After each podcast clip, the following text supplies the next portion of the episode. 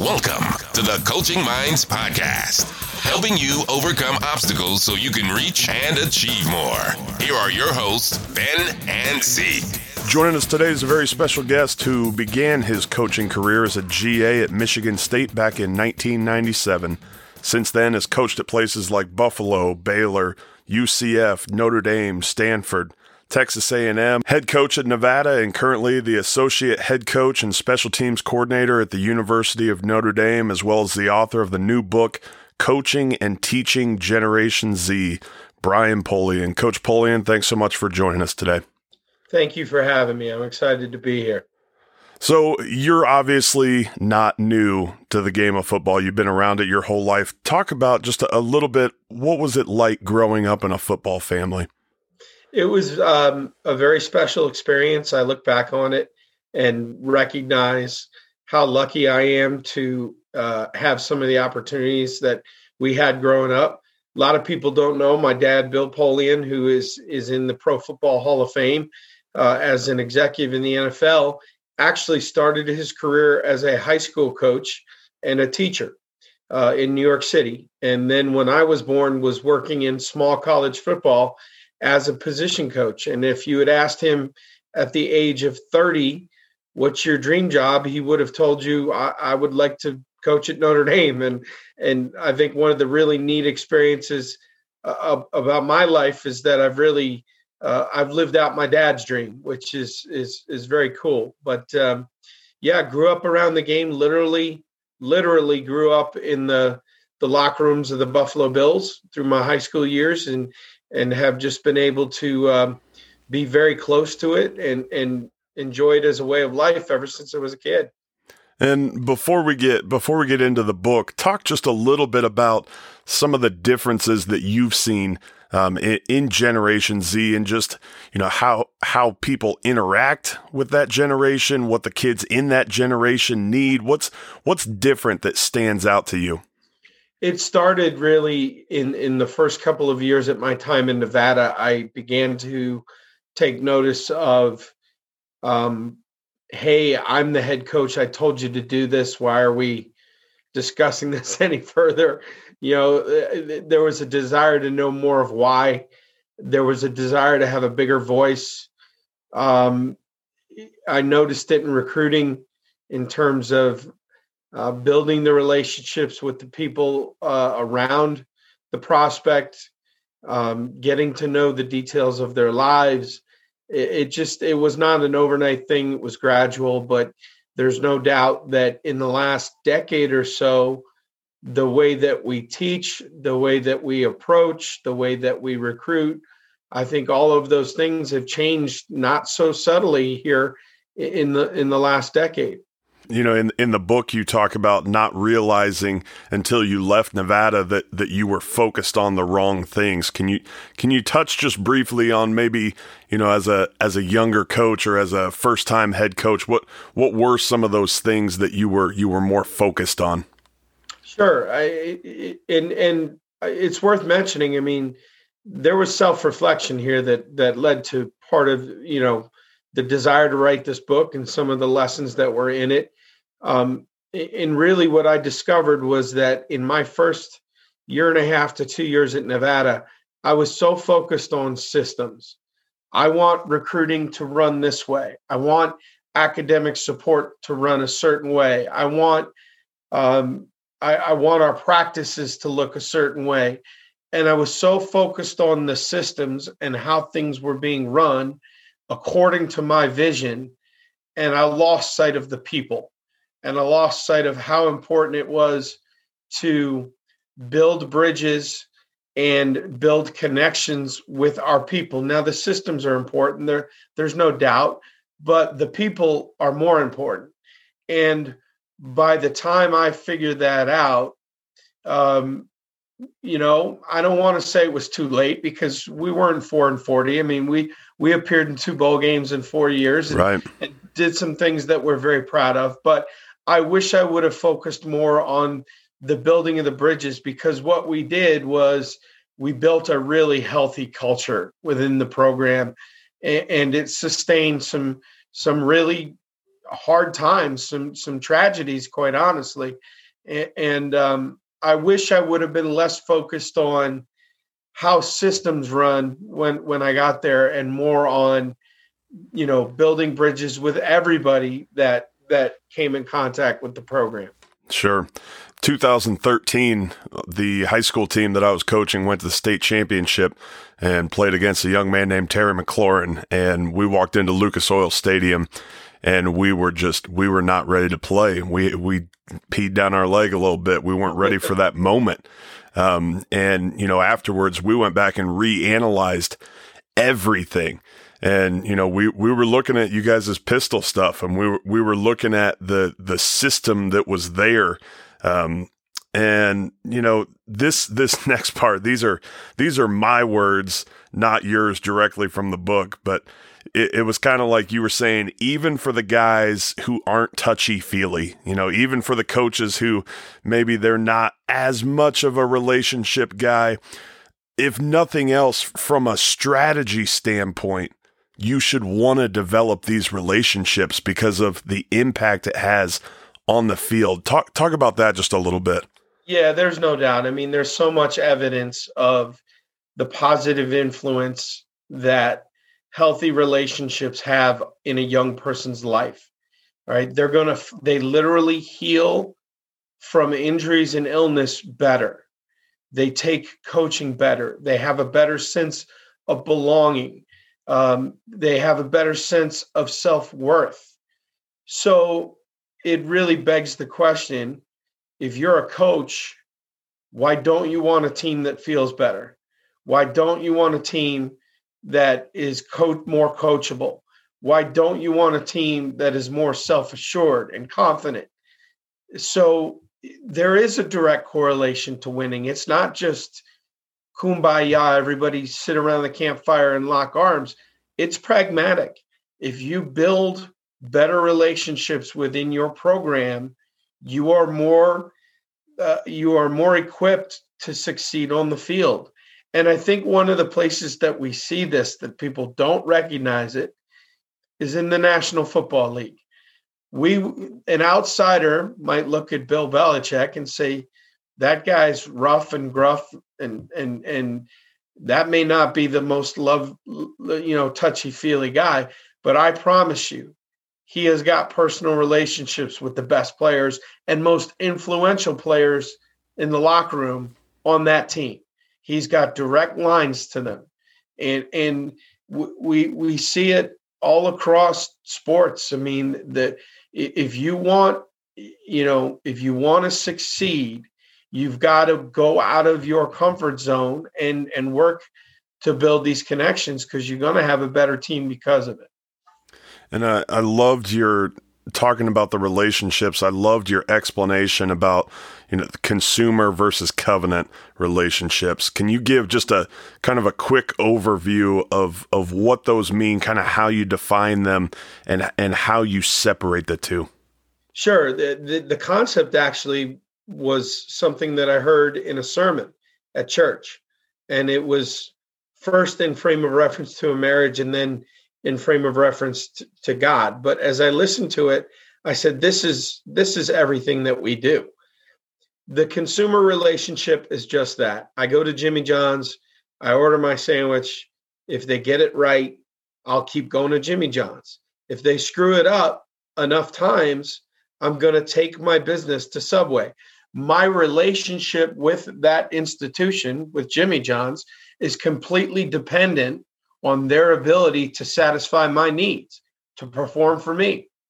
A covenant relationship is a solemn vow that, hey, I am uh, I am going to be here for you and I'm going to serve you no matter what you provide for me, no matter what your response. So a, a, consumer relationship is is conditional love. A covenant relationship is unconditional love. And i take the stance that there are too many coaches who are in consumer relationships with their players. They will work really hard to build connections to the players that perform the best on the field because that builds up their reputation their ego, their ability to move on and, and up in the profession. Yeah. Um, I believe that coaching, teaching, um, mentorship, all of these things, th- these are covenant relationships. We need to love them all the same. We need to serve them all the same, no matter what they provide for us on the field. Um, and I, I have mentioned the word love a couple of times, and occasionally I will get a side eye look like that. That's just too cliche. People think about love in the wrong context. Love does not have to be romantic. Love does not have to be a state of emotional being, as though I am in love with my wife every day of every week. That's not the case. And it's not the case. She doesn't feel that way about me every moment of every day. Right. But I take the, I, you know, love is service. When, when we say, I'm going to give you my best to help you in any way that I can, no matter what you're feeling, no matter how your day's going, no matter what your production, that is love. And when you think of love in that context, it speaks directly to what we do as coaches and teachers. And I love that in the book you had practical ways that coaches could do that, that they could show, hey, you're important to me. Having a relationship with you is important to me. What are some, you know, the, the book is full of them, but can you maybe just pick out your top one or two and just give the listeners out there who are coaches something they can do at their next practice? Well, it's this, first of all, when you sacrifice time, that is the ultimate expression of love because time is our most precious commodity and and when we dedicate that to somebody else we are telling them that you are important. Um, there's so many opportunities that i believe that we miss. You know you think about the beginning of a practice when a team's running and stretching and somebody a coach is in the back just twirling his whistle or talking to, to one of his one of his peers one of his fellow coaches that's an opportunity to walk up and down those stretch lines and just touch a guy in the helmet dap him up say, hey man, how you doing? How's your day? How's class going? How's your mom? And there's a great example here. Tommy Rees, our offensive coordinator, obviously he deals with the offensive side of the ball all day long. He goes out of his way during stretch to go interact with defensive players, with guys he normally wouldn't get any interaction with. He's going to make sure that he's building relationships. We talk about how impactful it is to share a meal. I mean, we we at my house, my wife does pit and peak with our two children you know what was your pit? What was your peak? What was the best part of the day? What was the worst part of the day? And you sit with a guy and just tell me what's the best thing that happened to you this week? And and and learn what kind of uh, a conversation can follow that. Um, one, one of the things that we talk about is i used to view the locker room as a sacred space for the players that the coaches did not belong in there. I don't believe that anymore I go into the locker room a half an hour before every special teams meeting, and I just want to hang out. We have a Nerf hoop up in there. We're going to shoot buckets. We're going to talk. We're going to, you know, you, what you can learn and the personalities that you can observe and and who talks to who and um, it's it's really it's impactful and it's fun and and there those are ways that are very simple that we can go out of our way to find extra t- I call them touches we can get extra touches on our kids and, and those things build up. It's currency. We're, we're building up currency. And I, I love that you brought up time and that was the very first one. You know in the book it says the single most important thing we can do for another person is make time for them. And you know, you've been a position coach and you've been a special teams coordinator and you've been a head coach. And as your role changes so does the number of players that you're responsible for. Yeah. So, you know, if I'm if I'm worried about developing relationships with just the guys in the quarterback room, well, that's a little bit easier than I'm the special teams coordinator and I got guys from every single position group that are going to be on the field at some point. Add to that, now I'm the head coach, and now I've got to, you know, I'm now involved in a whole bunch more aspects off of the field also.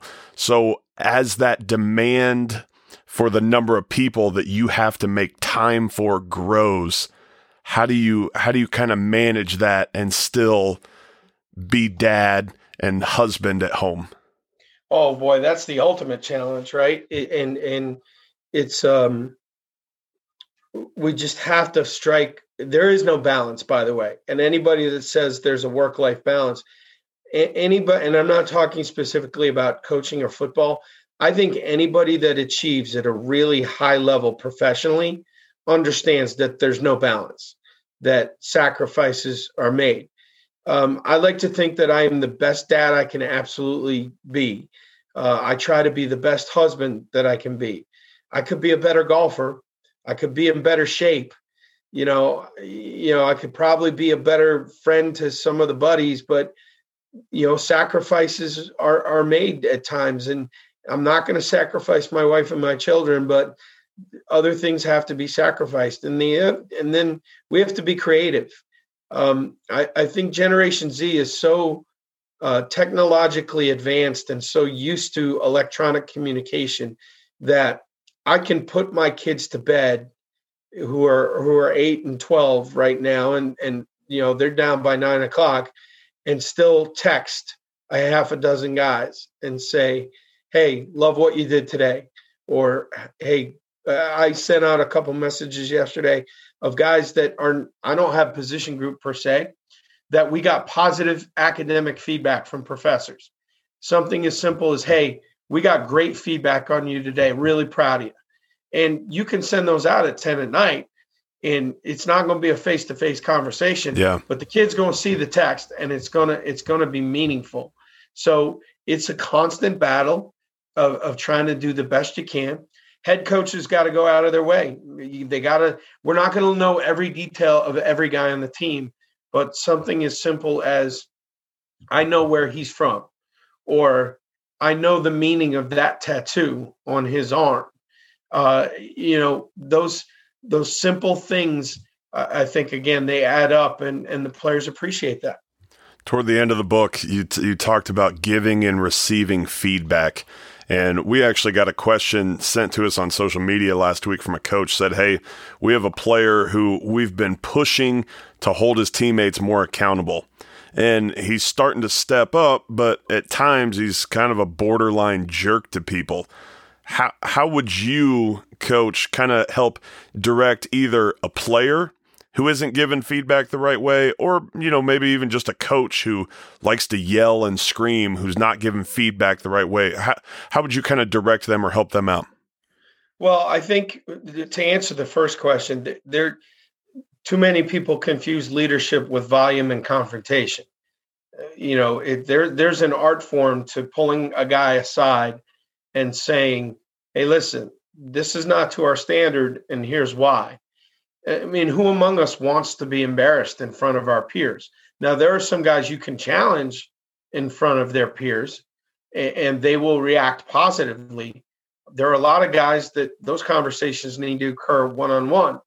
And I think we challenge young people to step up and lead, but we don't give them the tools to become good leaders. We don't teach them how to become good leaders.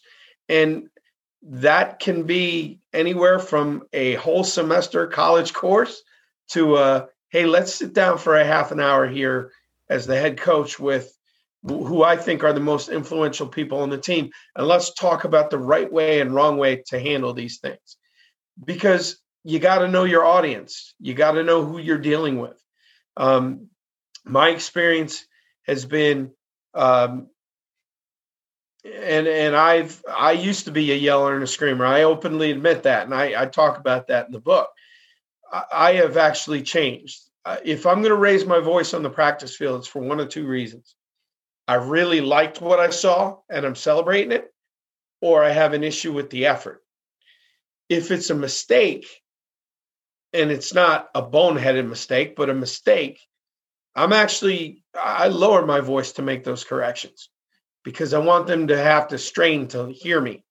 And in the meeting room, I'm always going to lower my voice and make sure I'm as calm as could be when we're making corrections.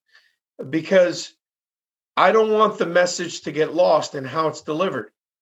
You may have an unbelievably salient coaching point that will help the player get better. But if you're screaming like a lunatic and they don't want to deal with that, they're never going to hear the coaching point. So there, there's a time and a place, right? And we used to tell players 10 years ago, hey, man, just li- listen to the message and not how it's delivered. Like, don't be sensitive. Right. And there's some truth to that. We still have to remind them, like, don't be sensitive here. But at the same time, we've got to adjust as well. Yeah. Because if we just keep going the way we're going, it's not going to work. And there and there there's a whole series of bullet points that that I share that I think are really important about feedback. Like I think feedback needs to be immediate. Too many coaches miss the teachable moment. Like, all right, I'm going to fix this a little bit later, then we forget about it and then the mistake repeats itself. The most the, the most applicable time to to make the correction is if time allows immediately. A mistake is not like is not like wine. It doesn't get better with age. It's it's like milk. It gets sour. It gets worse. So too many guys miss the teaching moment. Too many guys don't have actionable feedback. Hey, catch the ball with your, you know, catch the ball. Like what was actionable about that? All right. Hey, keep the ball away from your body. Catch it with your hands. If it's above your waist, I want your thumbs together. If it's below your waist, pinkies together. That's actionable. You're you're you're helping the guy. Hey man, catch the ball. I mean, that that's not coaching. Like my my wife could yell that from the stands. So there's just I, I think giving feedback is an art form. There's a way to do it right. And there are ways and there are there are tips and little tricks that you can use in certain moments that'll make a coach better at. The book is fantastic. If you guys haven't had a chance to check it out yet, uh, you can check out the show notes. We've got a link so that you can buy it again. It's called Coaching and Teaching Generation Z. Coach, as we start to wrap up here, got two last questions that we always ask all our guests. The first one What advice would you have for a younger coach that's just starting out? Bloom where you're planted. There are too many guys that want to get up the professional ladder as fast as possible. Um, focus too much on network, on reputation, on uh, image, as opposed to simply being great at what their head coach asked them to do. And I will, I want to make one additional point because that's a great question. Um, my father taught me when I started in this profession that good special teams coaches and good offensive line coaches always have jobs. Like those guys are hard to find. So I made the decision very early in my career I'm going to embrace the kicking game. And when I was trying to get jobs in my late 20s, early 30s, what was it that separated me from all the other guys applying for the job that looked just like me or or had similar experience? It was my ability to coach in the special teams and and that I have no doubt. I know for a fact that that helped propel me through the profession. Knowing what you know now, what advice would you have given a younger version of yourself who's still playing the game? Be taller. Try to be a little faster. Um, boy, I would guess enjoy every second of it because I I uh, I miss it so much. And it it was not it was not the physicality, you know, it wasn't the bumps and the bruises and the surgeries. Um, it was the togetherness. It was the being a part of something greater than myself, the team, the relationships. Uh, those were the things that that I missed the most. It's funny you asked that question. I played at John Carroll University, Division three school in uh, uh, eastern suburb of Ohio with some really big name NFL guys, but um, just spent last weekend in Cleveland with a bunch of my teammates. 25 years later, those bonds are so strong that you know we'll we're, we're going and renting out a room at a restaurant, and all the couples are together, and um, you know those bonds are are so special. Those relationships, that time is so special. I don't think anybody should ever take that for granted. And and quite honestly, it's one of the reasons I got into coaching because it's the closest I could get to to replicating that. Yep. Coach Polian, thank you so much for your time today. It was great talking with you. We really appreciate it. Thank you so much for having me. Until next time, make your plan and put it to work.